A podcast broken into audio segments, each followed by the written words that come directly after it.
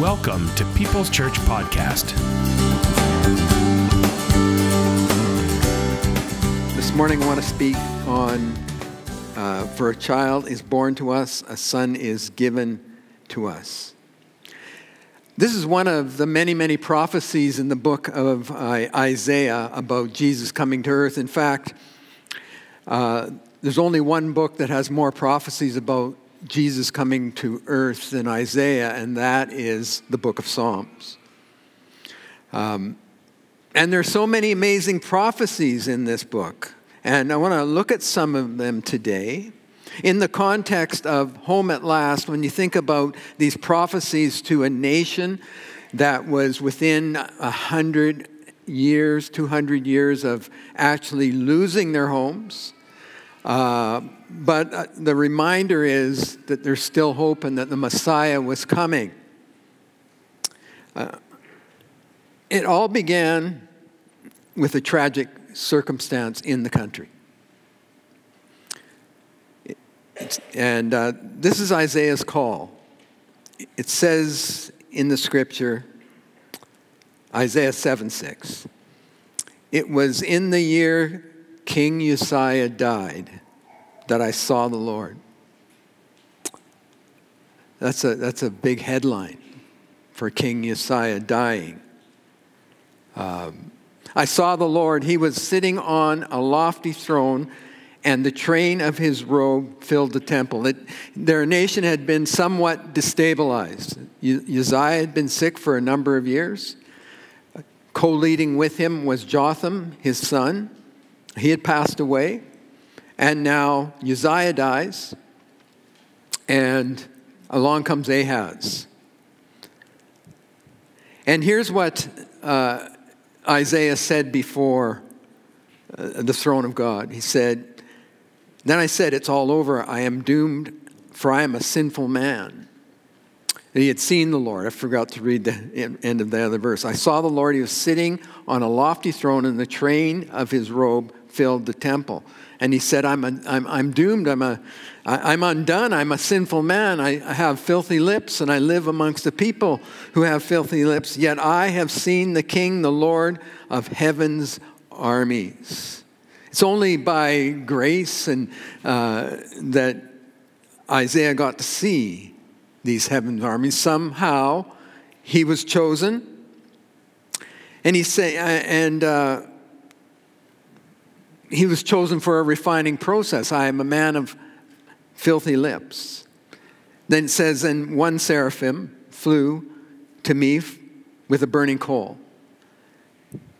He had taken that, that off the altar with a pair of tongs. He touched my lips with it and said, See, this coal has touched my lips. Now, now your guilt is removed and your sins are forgiven. So he was, t- he was touched. This chosen prophet of God was touched, and his guilt and his shame was removed. He didn't do this afterwards. He didn't run away and, and say, Well, what am I going to do? He had a growing feeling uh, of the need of God's grace in his life and for him to do something he said, here, he said, here, he said, then I heard the Lord asking, Whom should I send as a messenger to this people? Whom will go for us? And I said, Here I am, send me. This is the real depth of his surrender.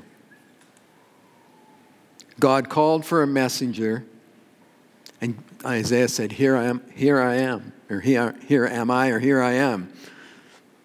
Before he even knew the message, uh, the content of the message, he said, Here I am. Here's an interesting thing forgiveness, forgiveness frees us to take God's message uh, and to go without even actually, even like it says here, even before knowing the message. It takes us, forgiveness takes us to a depth of surrender where we can lay ourselves out before God and say, I needed that. Um, Isaiah said, I'm a man of filthy lips and I needed, I need forgiveness. And he received a very, uh, very, very extreme visit from God. The depth of surrender, I think, is a fundamental factor in, in, in, with forgiveness.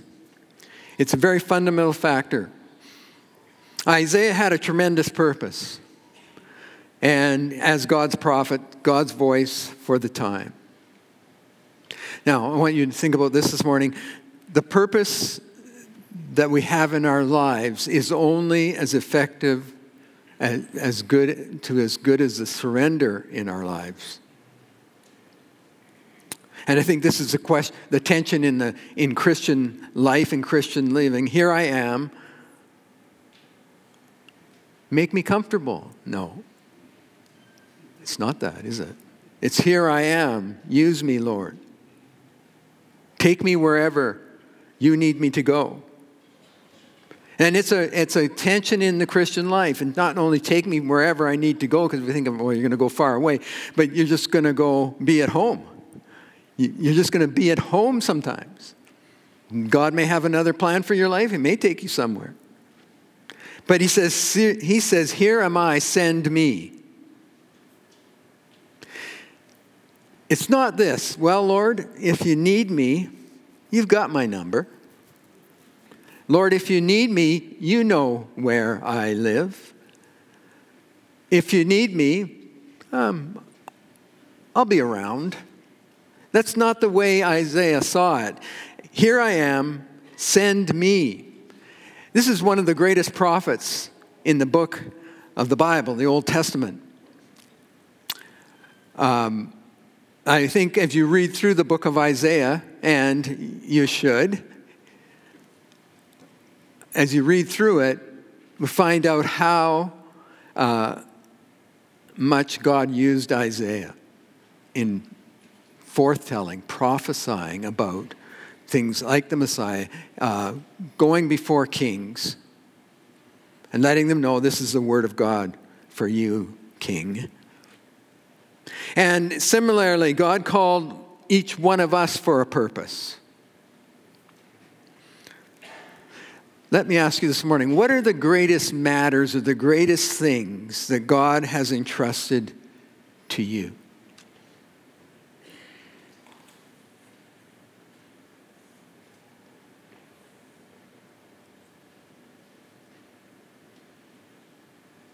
See, it's not just about uh, making a plan and just kind of working it out yourself, kind of be more strategic. Here's one thing. One thing uh, we sometimes hear in the Christian life: well, just try harder. Just try harder to be surrendered. That's not, that's not it at all. Isaiah did not try harder to be surrendered. Isaiah met with God at his altar had his life cleansed, his lips, I don't know what that would have been like, you know. You may, had, you may have had a sunburn and burned your lips, but the coal off the altar. I think it's, I don't know. I mean, God protected him from what it would, how it would sear him, but I, I guess, I mean, well, we know because he did, he did talk a lot after this. Uh, but it's, it's the idea of having your lips touched by God so that you can bring God's message. It's not about making your own plans and well, I'll do your I'll do your will, God, but uh, I'll do. I, I need to be selective. I have a, your selective will that I'm going to do. I'll do this, but don't ask me to do that.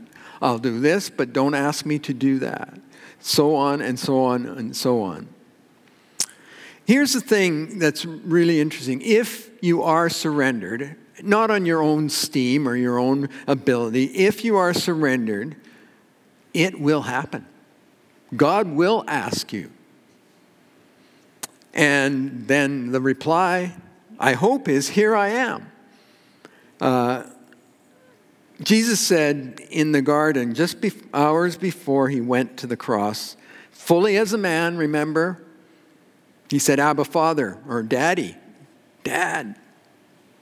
You know, all things are possible for you. Remove, if all, all things are possible for you, remove this cup Remove what I'm facing, please. Yet not what I will, but your will be done. That's the same call of Isaiah, and that's the same call for the Christian. Not what I will, but that your will be done. In these days, when we see our world the way it is, that's the call. Lord, not my will, but your will be done in my neighborhood, with my family, uh, where you call me in my job, in my work, in every opportunity. Here's the deal, and you, you probably know this Christmas is all about surrender. It's all about surrender. Here's a, a, a scripture that Paul wrote to the Philippians. It really talks about Jesus' surrender. He says, You must have the same attitude that Jesus Christ had. Though he was God, he created the heavens and earth with God, the Word. He, God spoke the Word, and the heavens were created, and the Word became flesh and dwelt among us. That's Jesus. Though he was God, he did not think equality with God as something to cling on to. So, you know, he came to, heaven, came to earth as a man. Instead, he gave up his divine privileges. Can you imagine? And we don't, even, we don't really know what heaven is like, but I mean, he gave up his divine pri- privileges. He took the humble position as a slave, as our servant. When he appeared in human form, he humbled himself in obedience to God and died a criminal's death on the cross.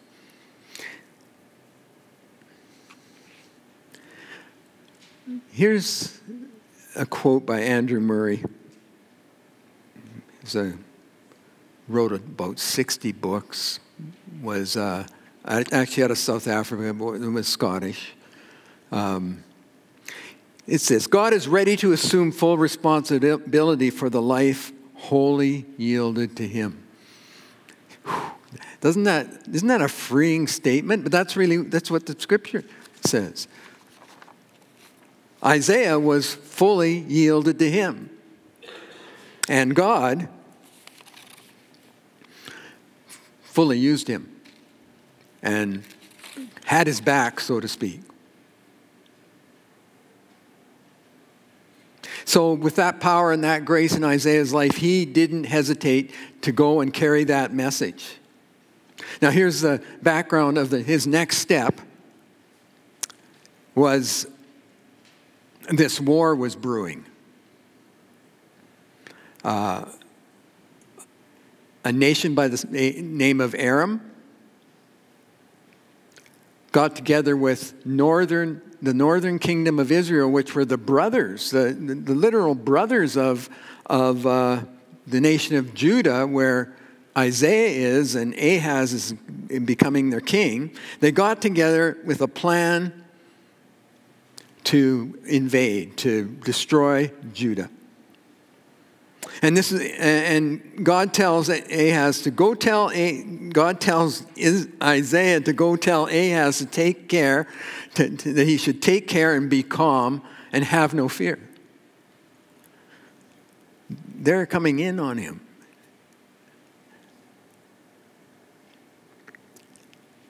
And God, but then God speaks to Ahaz this is, this is really important. He says to Ahaz, This time, he said, Ask for a sign from God. Ask anything, be extravagant, ask for the moon. But Ahaz said, I'd never do that. I'd never make demands like that on God. This is God speaking to Ahaz, and Ahaz is, is uh, speaking back to him that way. I'd never make demands like that on God. Here's the thing, deal with Ahaz. He'd seen the obedience in, in, in the life of his grandfather, Uzziah, of his dad, Jotham, Jotham sorry, as, his, as he co led with Uzziah, the nation. But here's an amazing contrast between Isaiah's obedience and Ahaz's obedience. And this is the, this is their, their, their, the decision of obedience, different decisions they made. Remember, before uh, Isaiah knew the content of the message he needed to bring, he had already planned to go. It was kind of like when your wife says, says jump, how, you say how high on the way up, right? No, but it is an immediate obedience. It's an immediate following, it's immediate doing. Even before he knew, he didn't even know what he was going to be called to do. He didn't know he was going to be called to write the whole book of Isaiah with all these wonderful, and we're going to look at a few more of them this morning, with all these wonderful things that he told, uh, that he, he was telling about God and saying about God 700 years before the Messiah, Jesus, ever came to earth, and with unbelievable accuracy.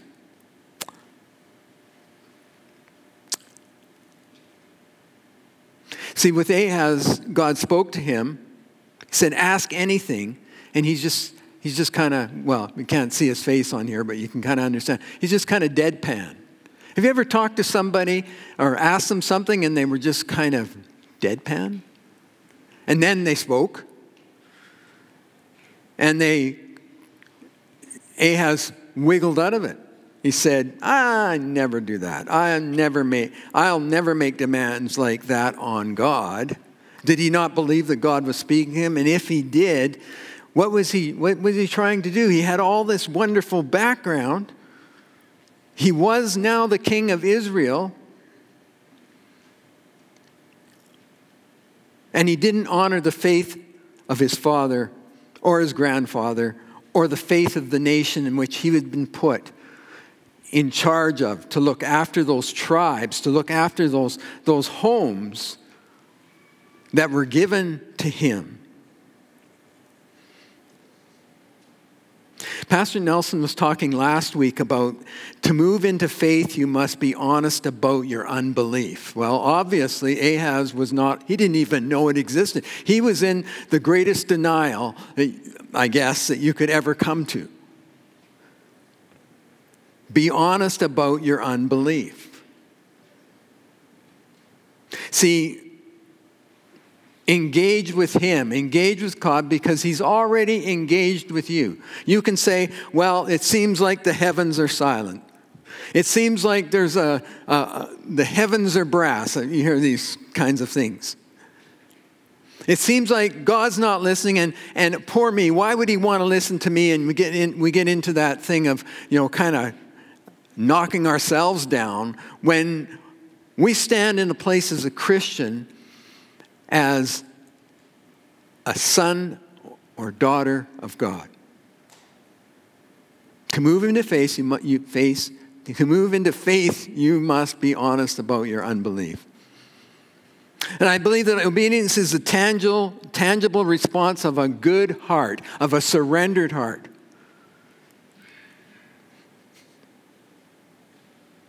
It's not this like in our society, well, I might do that, but I need to understand about it first. Just let me understand it first and I'll do that. That's the way Western society thinks for the most part. If I understand it, well, I might do it. I might do it, right? But it's not, it doesn't work that way. If I understand first, I will, will obey God. But it was with, it was with Isaiah. He said, Here I am, send me. If I understand first and, and I will obey, Lord, you know, we're kind of buddies, we're kind of friends, that is not surrender. Here I am, send me. A response of a good heart, a surrendered heart. That's obedience. And going back to that that quote earlier, God is ready to assume full responsibility for a life wholly yielded to Him. So, what do you got to worry about? What do you got to worry about, mom and dad, when you're facing some tough situations in your home? You have to confront your children, or uh, you know, you have to discipline your children, and you say, "Well, I, I'm just going to wait a while." You know, I'll wait a while and see, you know, kind of see if they come around. But maybe they need that discipline right now. They need that, and, and they need that support right now. They need to be moved into the right uh, column, the right lane right now because they got off on the, on the, into the bushes. Look how Isaiah confronts Ahaz in the next verses. Then Ahaz said, Listen well, you royal family of David. He's talking to Ahaz. He's talking right there about the responsibility that Ahaz had over these, over these tribes and the families. This wasn't, this wasn't just politics. This was the you royal family of David. He was the lineage of David, the greatest king that Israel, Israel and Judah, but the whole, they were all together then, that they knew. The greatest king. Then, then Isaiah says this Isn't it enough to exhaust human patience? Uh, that statement says Isaiah had had enough of this guy, too. Must you exhaust the patience of my God as well? The Israelites had a great history and some very uh, terrible things happened to them because they exhausted the patience of God.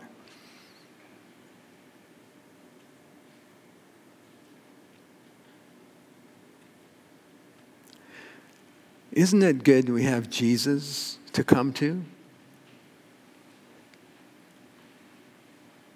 God doesn't get ex- exhausted.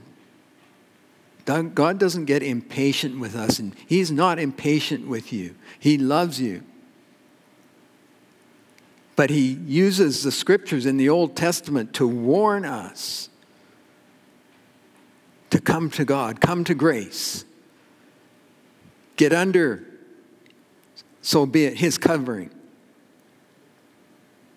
Then Isaiah says, All right, then uh, the Lord Himself will give you a sign. He goes deep into this whole thing of the lineage of David because he begins to prophesy. The very first proph- prophecy that Isaiah gives about the Messiah, about Messiah coming, about Jesus coming to earth, is this The Lord will give you the sign. It seems like this is how, how uh, in depth this talk to Ahaz was The Lord himself will give you a sign. Look, the virgin will conceive a child. She will give birth to a son and will call him Emmanuel, which means God is with us. You talk about the coal being taken off the altar and put to his lips, and he spoke the word of God. And he spoke this thing this, in, a, in a timely way because he's talking to this guy about your lineage. And he's talking to him about Jesus is in your lineage. And he's going to come as Emmanuel, God with us, and you stand there with a blank look on your face, so to speak.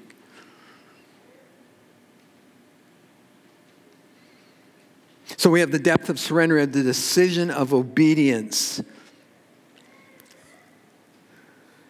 Um, he said, You've forgotten God, Ahaz.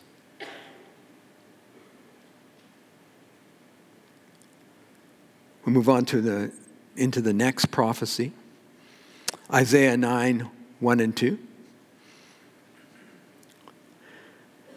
Nevertheless, that time of darkness and despair will not go on forever. The land of Zebulun and Naphtali, that's part of the tribes of Israel, will be humbled, but there will be a time in the future when Galilee of the Gentiles, which lies along the road that runs between the Jordan and the sea, will be filled with glory.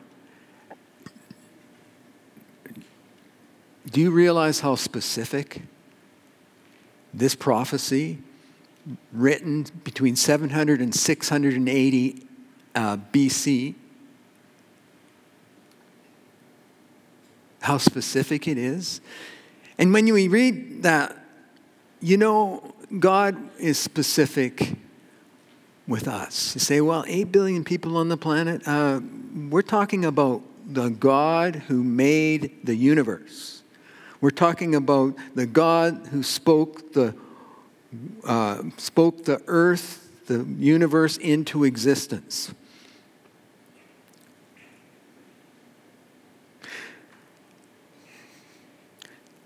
He says, The people who walk in darkness will see a great light. For those who live in a deep darkness, a light will shine. This is first to the, uh, to, uh, the people of Judah and actually to Israel too, but they had broken apart, divided into two nations, and are at war with one another. And really, David's tribe moves on, the tribe of Judah. And he's talking here about the deep darkness. He's talking not uh, about the darkness that the, that the light broke forth on the night that Jesus came and the shepherds are out there in the darkness. You know, they didn't have any street lights. They didn't have any lights in their, you know, on, on their flocks. They were fearful. They were uh, about just the natural things. And along comes this light, and the angels appear, and their words are this For a child is born to us, a son is given to us. Very similar line, isn't it?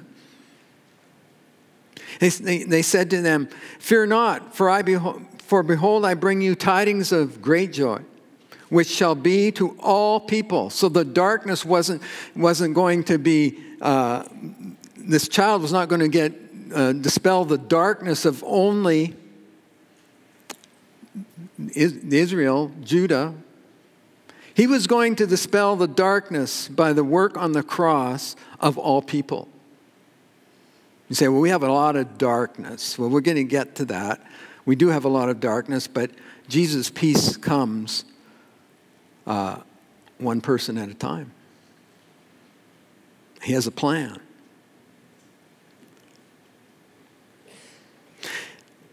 See, it wasn't just about giving a group of shepherds. He wanted to talk to the shepherds because they were probably the lowliest people in the land. He's, you know, he talks to them first. Not to, he doesn't come talk to kings when he came, first came to this earth.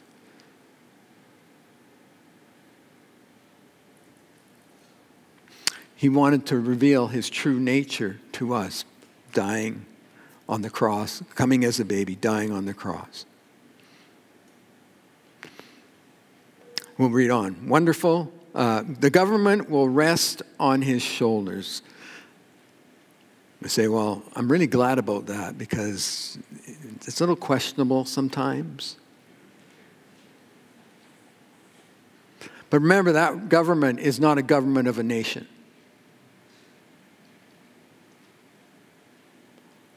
Nations will fall.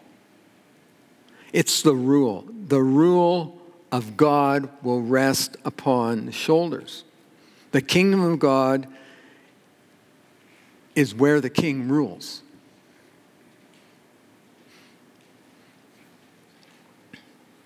The government will rest upon his shoulders. He's in charge.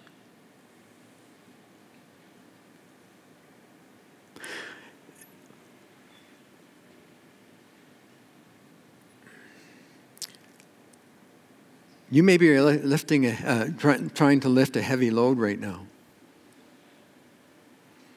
There's lots of heavy loads, I believe, in this room right now that you're lifting. You might have brought them to church with you this morning.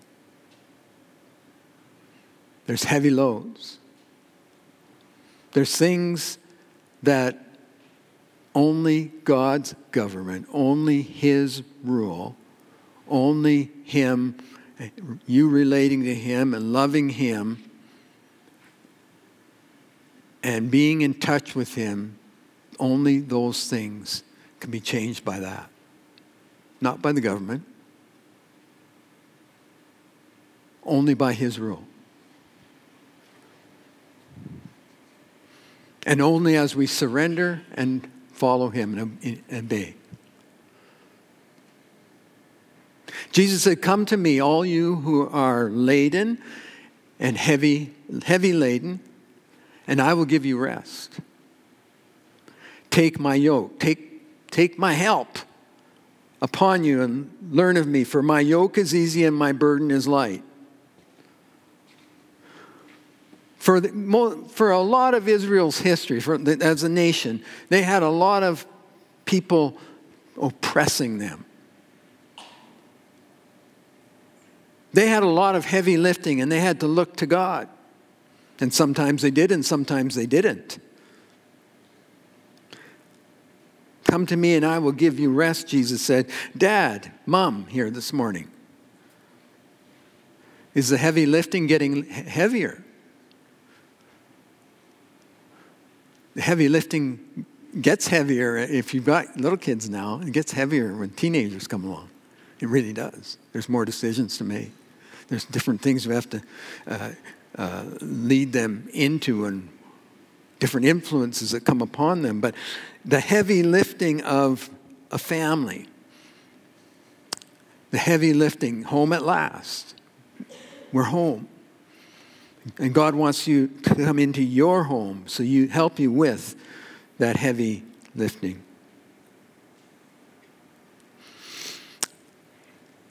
He will be called the wonderful counselor.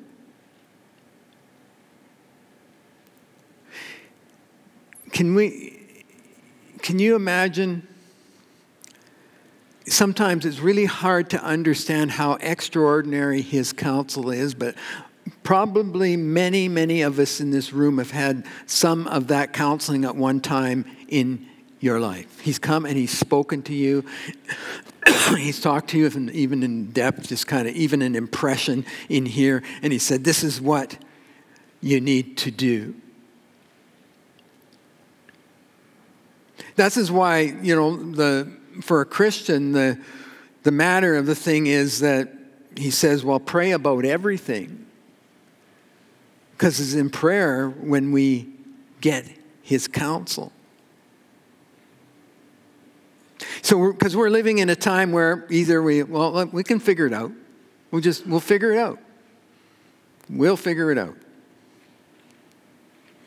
Or we're living in a time where, because, you know, we, we'll get an expert. Let me look it up on Google. Uh, you know, some great, uh, great people running podcasts. We'll listen to those. I'm not saying that you shouldn't listen to, uh, you know, preachers and messages and things like that. I'm just saying, um, you, know, you have to bring the expert in all the time. When you got the expert, expert, expert, expert, the one who created the expert,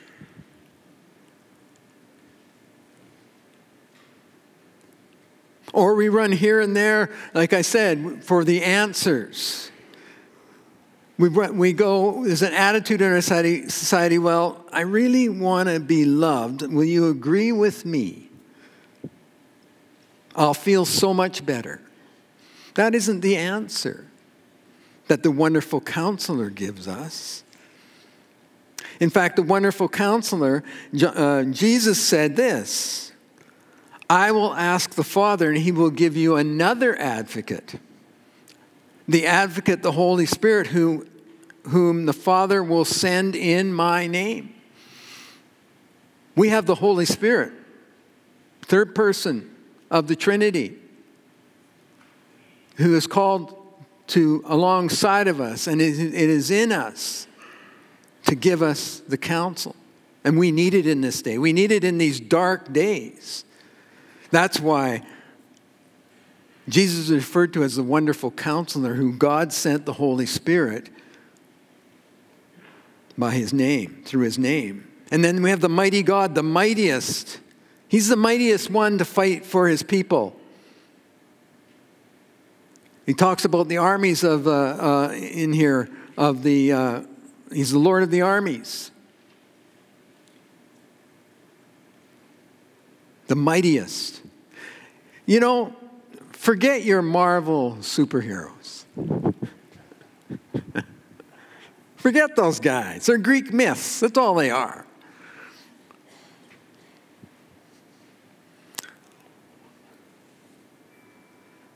We have Jesus Christ who fought the battle on the cross so you wouldn't have to. He set you free. You can't set yourself free. He's the mighty God. He's also the everlasting Father. He's the forever Father.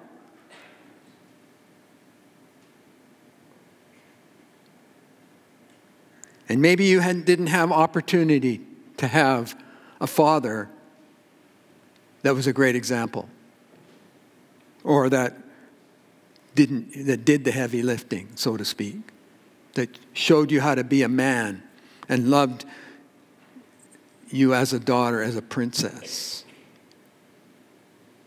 he's the forever father the one who exercises his care over us Remember, in the beginning, God, He was the Father who created. The everlasting Father. He's also the Prince of Peace. We're talking about these things. Remember the prophecy of Isaiah foretelling 700 years before Jesus would come as a babe in the manger and would be and, and was this wonderful counselor, mighty God, Prince of Peace, everlasting Father.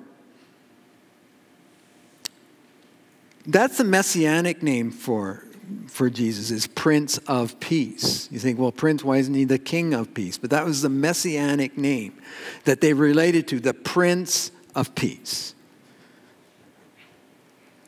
You know, that song from, uh, is it uh, Sleeping Beauty? Someday my prince will come. Is it Sleeping Beauty? Yeah, I think it is. Not Cinderella, Sleeping Beauty.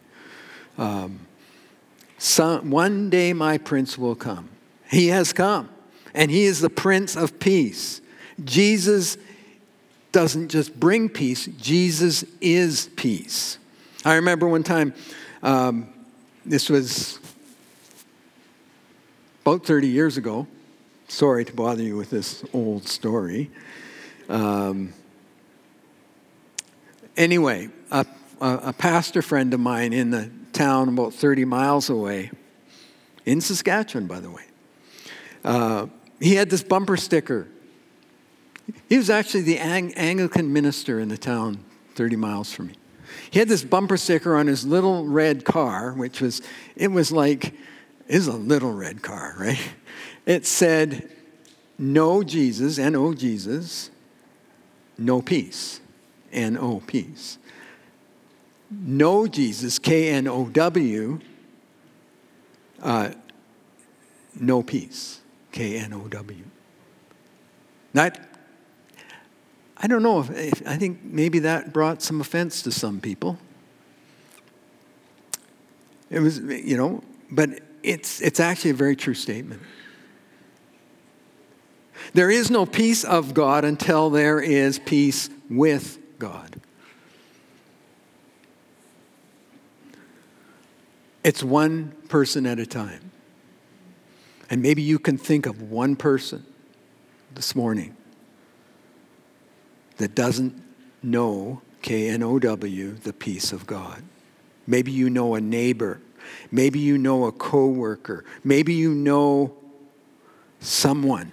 Uh, maybe it's a relative. Maybe it's a, a, a friend. Maybe, maybe um, you know, they mow their lawn the wrong way beside you in their, in their you know, they don't do it right or something.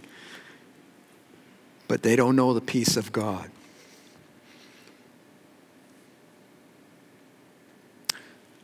Linda gave a beautiful example of her sister this morning. Just took those pamphlets. And you could take them to doors that you don't even know. You don't even you don't know the people. You don't know even what their their state is in. You don't know what goes on behind those closed doors. You don't know the darkness. You don't know the hurt. You don't know the loss. But you can take a little leaflet and you and say, well, and pray. Talk to God about it. He'll use it.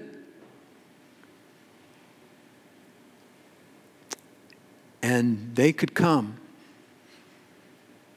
that could be your little thing you could do. And they could come to uh, one of our services here, particularly the Christmas Eve service. That is, you see, God is in the details, right? God is in the details. You want to work out the details? Well, I have to get to know them. I have to be kind of friendly. I'll have them over for supper.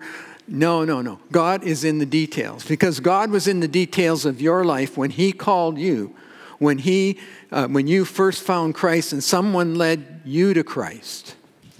He was in the details, and I've shared my testimony up here uh, a few times about uh, how I became a Christian. He was so much in the details of my life when that when that happened. You know, it. I, He's in the details, Christian, because by grace you have been saved through faith. by grace through faith. And you know, there might be somebody in here this morning or somebody uh, online, you're watching this, and you've never committed your life to Christ. But God is very specific. He knows you. He wants you to come to Him.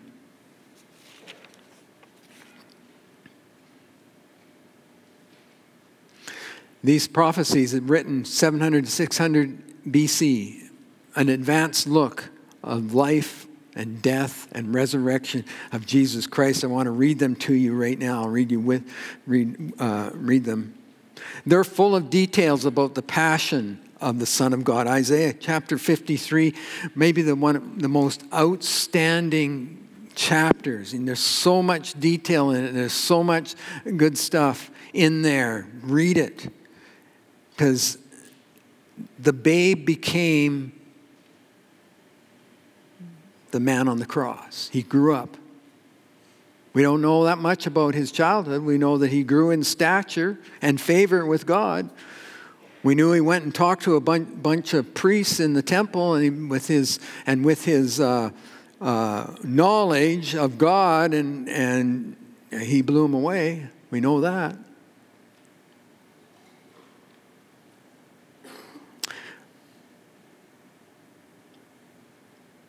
And we know what his purpose was it was to redeem. He had a redeeming purpose.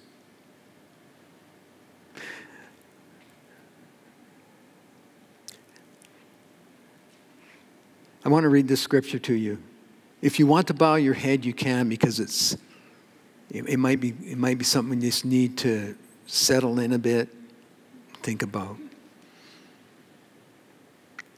Isaiah 53. 53:3 He is despised and rejected by men. A man of sorrows, acquainted with grief. And we hid as it were our faces from him. He was despised and we did not esteem him. Surely he has borne our griefs and carried our sorrows, yet we esteemed him stricken smitten by God and afflicted. But he was wounded for our transgressions, he was bruised for our iniquities. The punishment or the chastisement for our peace was upon him. And by his stripes we are healed. All we like sheep have gone astray. We have turned everyone to his own way, and the Lord has laid on him the iniquity of us all. He was oppressed and he was afflicted, yet he opened not his mouth. He was led to as a lamb to the slaughter, and as a sheep before his shears, before its shears is silent. So he opened not his mouth.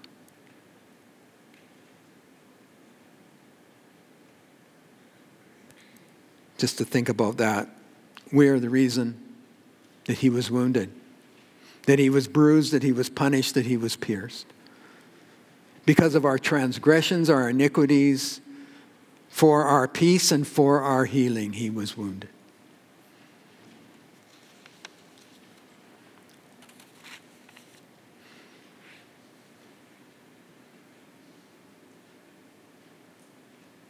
Come home. That's what it's about. It's about coming home to Him. He is our home. We'll not always live on this earth, you know just not many years from now, none of us here, I guess 70 or 80, will be in this place. We won't be here, but we will be at home. And God wants to help us. He wants to help us, in a sense, He wants to help us um, populate heaven, so to speak.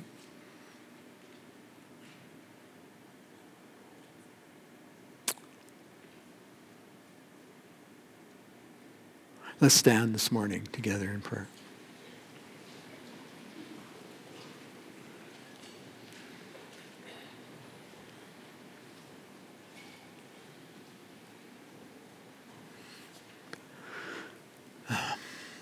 This morning, as we bow our heads, I want to first say this for those of us that don't have the peace of God, for those of you You've never known of it. You've never made peace with God.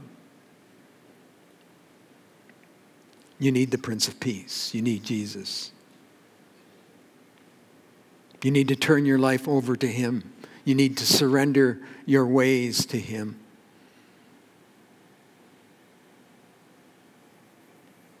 You can take this prayer here this morning and pray it with me, whether you're watching on screen or here in the auditorium. Jesus, I believe you died for my sins and that you rose from the dead. Today I turn from my sins and I ask you to come into my heart and life. I want to trust and follow you as my Lord and Savior. In your name I pray, amen. And Christians, Christian here, you're here this morning. I've talked about surrender, I've talked about obedience, and I've talked about the life of, uh, of uh, Isaiah and how much and, and, and the purpose. And God has left you. You know, when we become Christians, we think, we think maybe, well, why wouldn't He just take us to heaven? But He's left us on mission for Him into obedience not obedience so I don't get in trouble. Not obedience so God, you know, I got to try to do this obedience to make God love me. That's not it. It's by grace you're saved through faith. But it's obedience that says, Here I am, send me.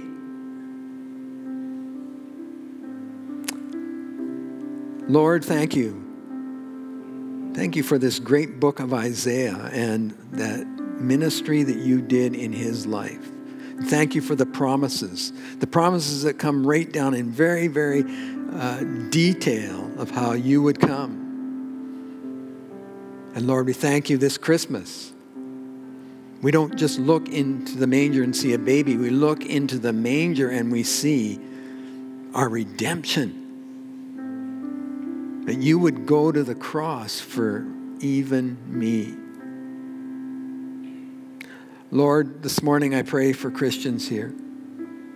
I pray that they would know that you have them, you've got them.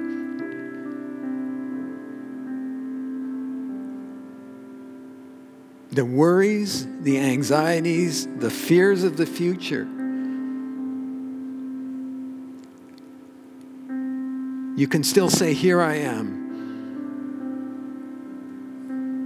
Take me, use me. Believe your beliefs and doubt your doubts. Commit to your commitments. Lord Jesus, I just thank you for this congregation. May they be present in their situations. May they come home to you and be present in their own homes, in their own life situations, in, our, in their relationships, in their marriages. Here I am with your kids' lives, in our communities with our neighbors, in how we do business. I just pray this, Lord, in Jesus' name.